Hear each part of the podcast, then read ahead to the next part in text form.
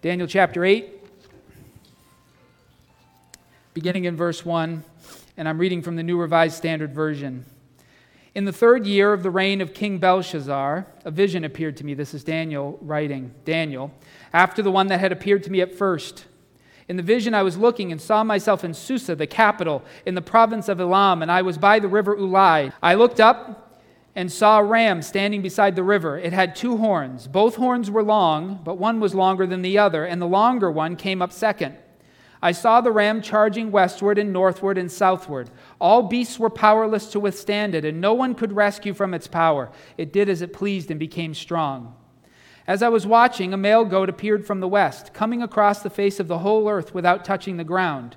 The goat had a horn between its eyes. It came toward the ram with the two horns that I had seen standing beside the river, and it ran at it with savage force. I saw it approaching the ram. It was enraged against it and struck the ram, breaking its two horns. The ram did not have power to withstand it. It threw the ram down to the ground and trampled upon it, and there was no one who could rescue the ram from its power. Then the male goat grew exceedingly great, but at the height of its power, the great horn was broken, and in its place there came up four prominent horns toward the four winds of heaven. Out of one of them came another horn, a little one which grew exceedingly great toward the south, toward the east, and toward the beautiful land. It grew as high as the host of heaven. It threw down to the earth some of the host and some of the stars and trampled on them. Even against the prince of the host, it acted arrogantly. It took the regular burnt offering away from him and overthrew the place of his sanctuary. Because of wickedness, the host was given over to it together with the regular burnt offering. It cast truth to the ground and kept prospering in what it did. You hear that? It cast truth to the ground and kept prospering in what it did.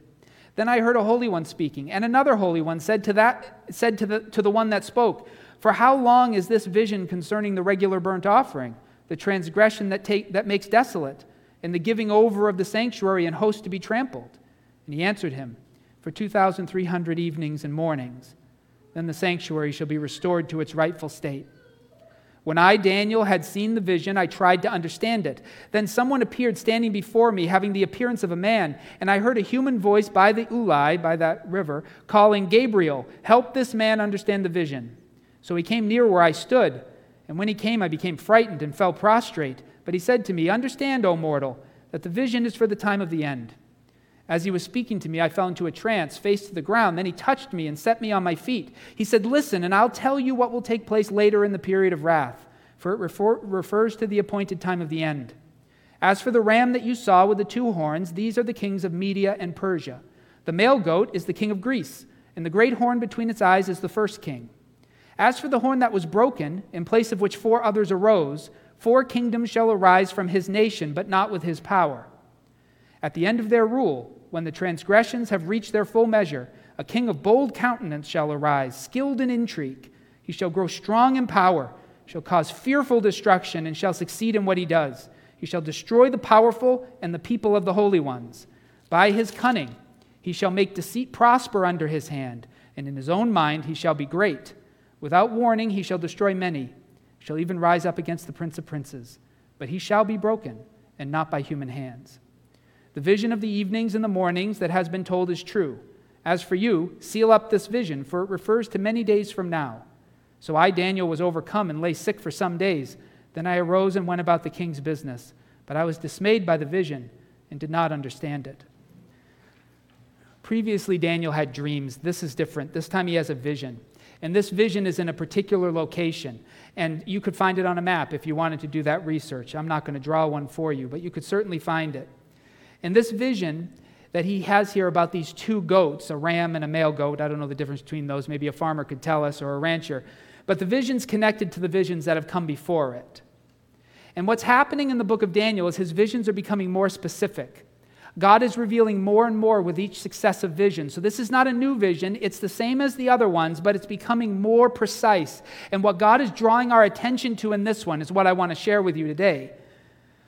And I think the reason he gives this to Daniel is because he was preparing Daniel's people, the people of Israel, for the coming of the Messiah. And it was many hundreds of years out from when Daniel spoke. But he was preparing Israel, and these visions were meant to guide them to be ready.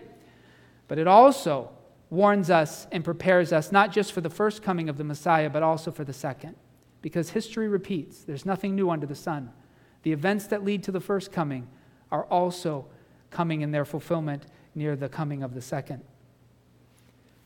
It's the same son, but second coming. As we reflect upon this vision of Daniel, we're going to consider the rams and their horns first, then the fifth horn, what that fifth horn is. And then finally, we'll talk about these 2,300 evenings and mornings. So let's look first at the rams and their horns. So this is Daniel chapter 8, verses 1 through 8, and then verses 18 to 22. But I'm just going to start reading in verse 20. I think it'll give us enough. As for the ram that you saw with the two horns, these are the kings of Media and Persia. The male goat is the king of Greece, and the great horn between its eyes is the first king. As for the horn that was broken, in place of which four others arose, four kingdoms shall arise from his nation, but not with his power. Now, we've already seen this prophecy of the coming kingdoms of what's sometimes called Medo Persia and Greece. In Nebuchadnezzar's dream, they were represented, Persia was represented by silver and Greece by bronze. In Daniel's dream in chapter 7, which we talked about just recently, Persia was represented by a bear and Greece by a leopard with four wings. Now, as Gabriel explained to Daniel, Persia is represented by a ram with two horns, and Greece is represented by a goat with one horn that's broken and replaced by four horns. And again, Daniel's vision is strikingly accurate to history. This is so accurate to history that modern theologians believe that this had to be written after the fall of Alexander the Great. In the kingdom of Medo Persia, the Medes rose first. But the Persians quickly outstripped them and took over. That's the two horns growing at different rates, right? That's actually what happened in history. The image of Greece is equally accurate. The initial horn is Alexander the Great. Some of you know him. And truly, at the height of his power, he died very strangely. Some of you can look up the story. Some think he was poisoned. Some think he died from like some sort of uh, food that had spoiled. You can, you can study the history, but he was at the top of his power when he died. And that's exactly what Daniel predicted hundreds of years before it occurred. And at the height of his power, after he died, the kingdom could not be held together. So it was split up into four sub kingdoms, each ruled by one of his generals. And that's precisely what Daniel said would happen. Those are those four horns. So Daniel is again given a vision of the future kingdoms that he's already seen before. And this time Babylon's not mentioned, and that's because he's right at the end of it, right? Belshazzar is the last king, and he only rules for a few years. So Babylon's not mentioned, and God was zeroing Daniel in on the final three kingdoms. The fourth kingdom may not seem to be here. It's here. We'll talk about where. What's important to remember at this point is that Nebuchadnezzar's dream indicated that all of these kingdoms were part of the same statue. They're all sourced in the same thing. They look to be separate kingdoms, they're even warring with each other, but they're all ruled by the same Lord. These are Satan's kingdoms. Do not be deceived.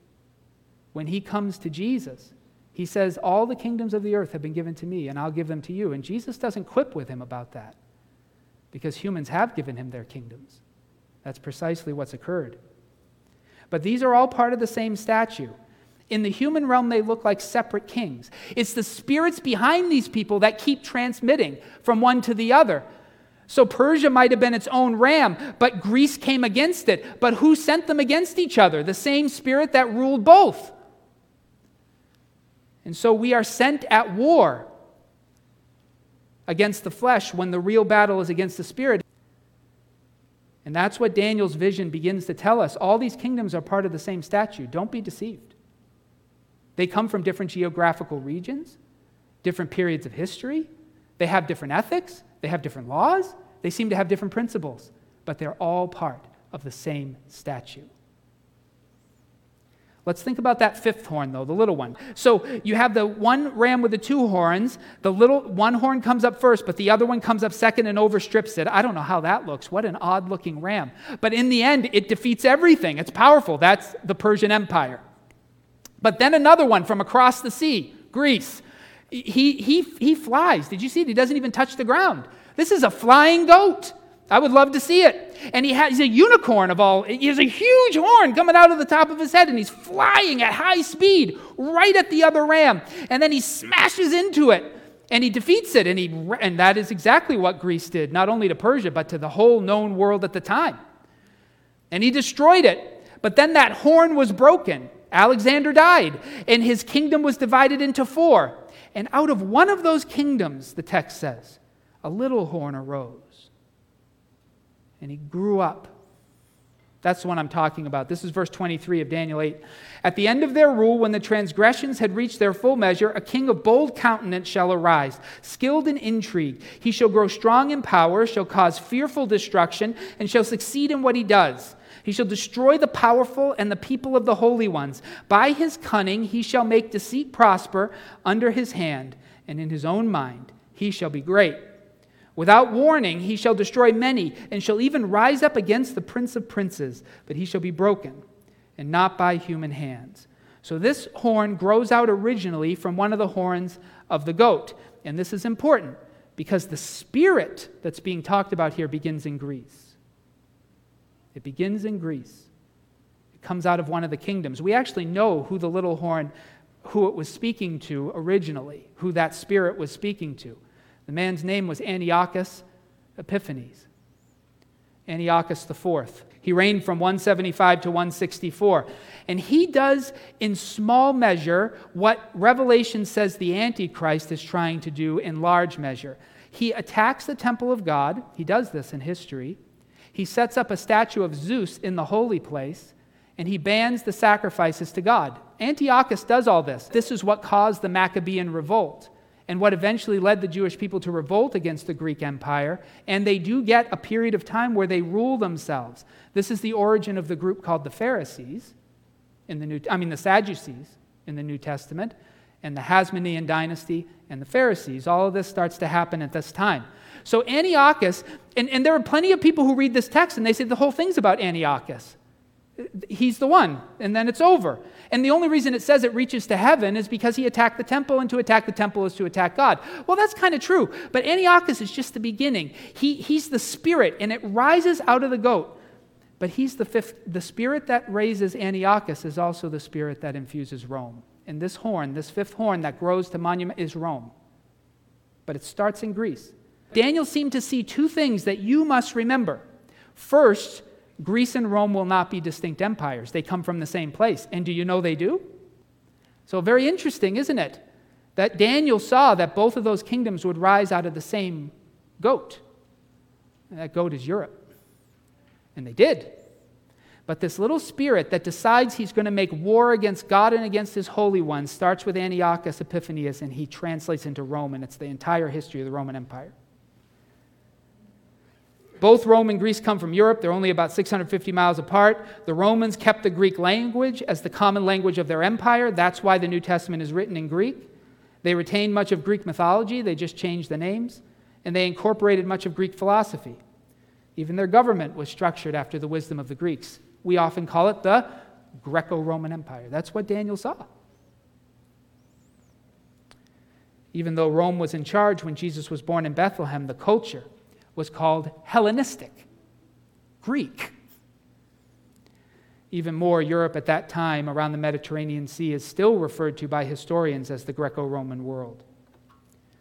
Essentially, what Daniel was being shown was that the same spirit that gave rise to Antiochus Epiphanes would be behind the rise of the Roman Empire. Again, the, the people change, but the spirits remain the same. The people change, but the spirits remain the same. And this particular spirit would be intent. His whole goal was war on God and, of, and against his people. And history records its early forms in Antiochus Epiphanes and then in the early Roman Empire. And Revelation reveals that this same spirit that gave rise to Antiochus, that gave rise to Greece, that gave rise to Persia and Media, that gave rise to Babylon is the same spirit that is behind the beasts of the book of Revelation. And all those beasts were given their authority by Satan. At least that's what Revelation says. So that's that fifth horn. That fifth horn is what in the other visions Daniel saw as legs of iron and feet mixed with clay. What he saw as that beast with the iron teeth smashing the whole world. In this vision, it's that fifth horn that rises to heaven. Then Daniel eavesdrops. And he hears two of the holy ones, two of the spiritual beings who are part of God's council, talking to each other. And he overhears them talking about how long this was going to be allowed. This is verse 13 of chapter 8. Then I heard a holy one speaking, and another holy one said to the one that spoke, For how long is this vision concerning the regular burnt offering, the transgression that makes desolate, and the giving over of the sanctuary and host to be trampled? And he answered him, For 2,300 evenings and mornings. Then the sanctuary shall be restored to its rightful state. The phrase traditionally translated uh, in your Bible to say this, the abomination that causes desolation. It doesn't say that in the New Revised Standard Version, but it does in the NIV, and it used to in the older translations too. That phrase, the abomination that causes desolation, it's going to occur two more times in Daniel, and it's a phrase used by Jesus when he speaks of the destruction of the temple in Jerusalem. He says that the abomination that causes desolation will be set up. So, this is an important image. It first predicts the behavior of Antiochus Epiphanes and the day he set up an idol in the holy place. That's the, the abomination that caused decimation at first. Then, he also caused animal sacrifice to cease.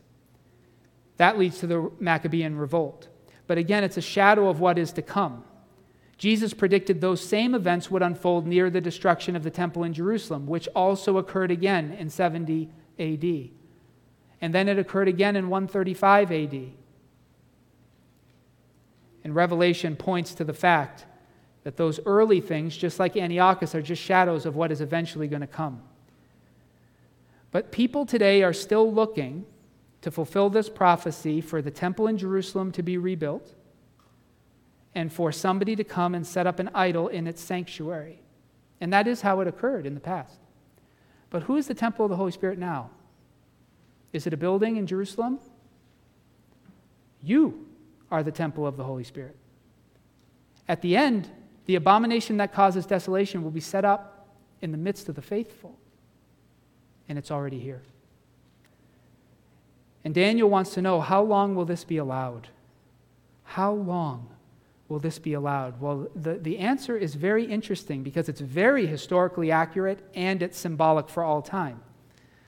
Daniel overhears two of God's spiritual dis- beings discussing how long God would allow that abomination to last. And he says 2,300 evenings and mornings.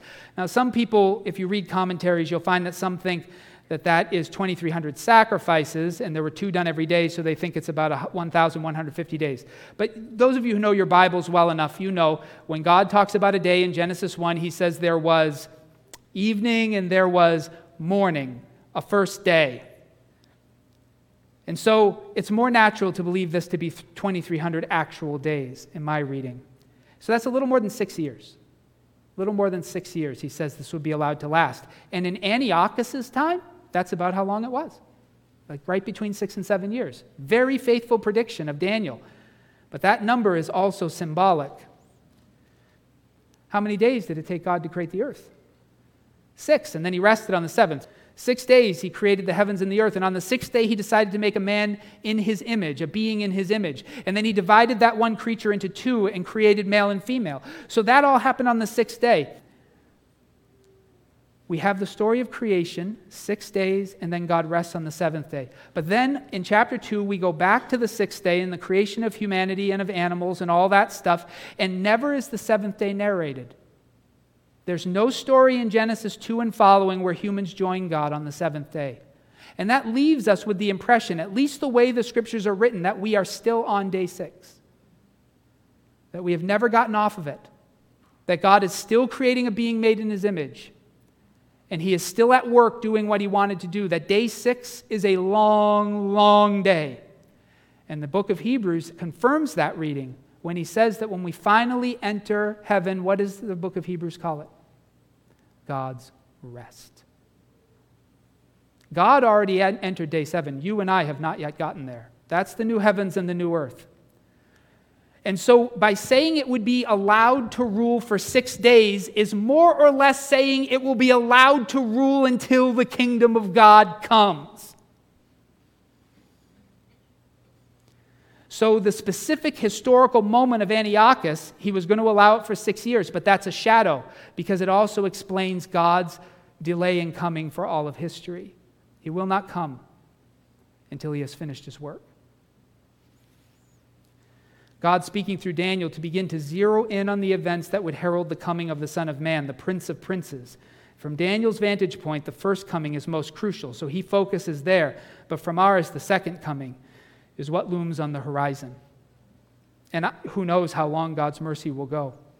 But what you and I have to learn from this story is that God has already revealed to us the events that would come. And it should not be surprising to you or to me that nations rise up claiming to be messiahs. So hear the truth, church. The Antichrist is not a person, it's a people. The Antichrist is not a person, it's a people. It's an ideology, it's national. And there will be a person who sits atop of it, but that person will only represent what's beneath him or her. The Antichrist is a people, a people who believe the kingdom of God should be built on earth and they have been entrusted to do it. That is a replacement Messiah, an Antichrist. And you can see, as John told us in 1 John, that there are many antichrists in the world, he said in the first century. Of course, there were. How many people were in the world pretending to be the saviors of humanity, claiming to bring the kingdom of God on earth? Some of them were even Christians. But that spirit would continue to be passed on. You and I must realize now, where we are in history, that God is judging the Antichrist in which we live. And He's asking us to come out. It's the same thing He had told the Israelites that they were an exiled people in Babylon. And God gave Daniel a vision to know that Babylon was just the first of many kingdoms, and that God was going to take them down. And that they were all false pretenders, but He would send a king, the Son of Man, who He would give the authority to rule. And we know who that is. We live after he came. That is Jesus. But God has delayed his coming to test his people and to give mercy to the earth. And he has waited to see if you would claim another Messiah instead of waiting for his. And the truth is, most of us have gone for the flesh and not waited for God. And we are now in the midst of the very beginning of judgment as God is trying to remind his church of where they are what time it is, and from whom they've come. The only thing I can challenge you to do is what I started with. You must repent. You must follow Jesus. You must lay down the idols. You must clean out your houses. You must reset your priorities. You must stop making excuse for your sinfulness under the guise that you're weak. Because when you say you're weak, you say God is weak. Is it the Spirit that works in you, or are you alone? Do not believe the lie of the enemy that you have to remain as you were. That's the gospel of demons. If you really believe him, he can heal you. He'll heal you as he wants to. He might leave you sick, but he won't leave you unclean.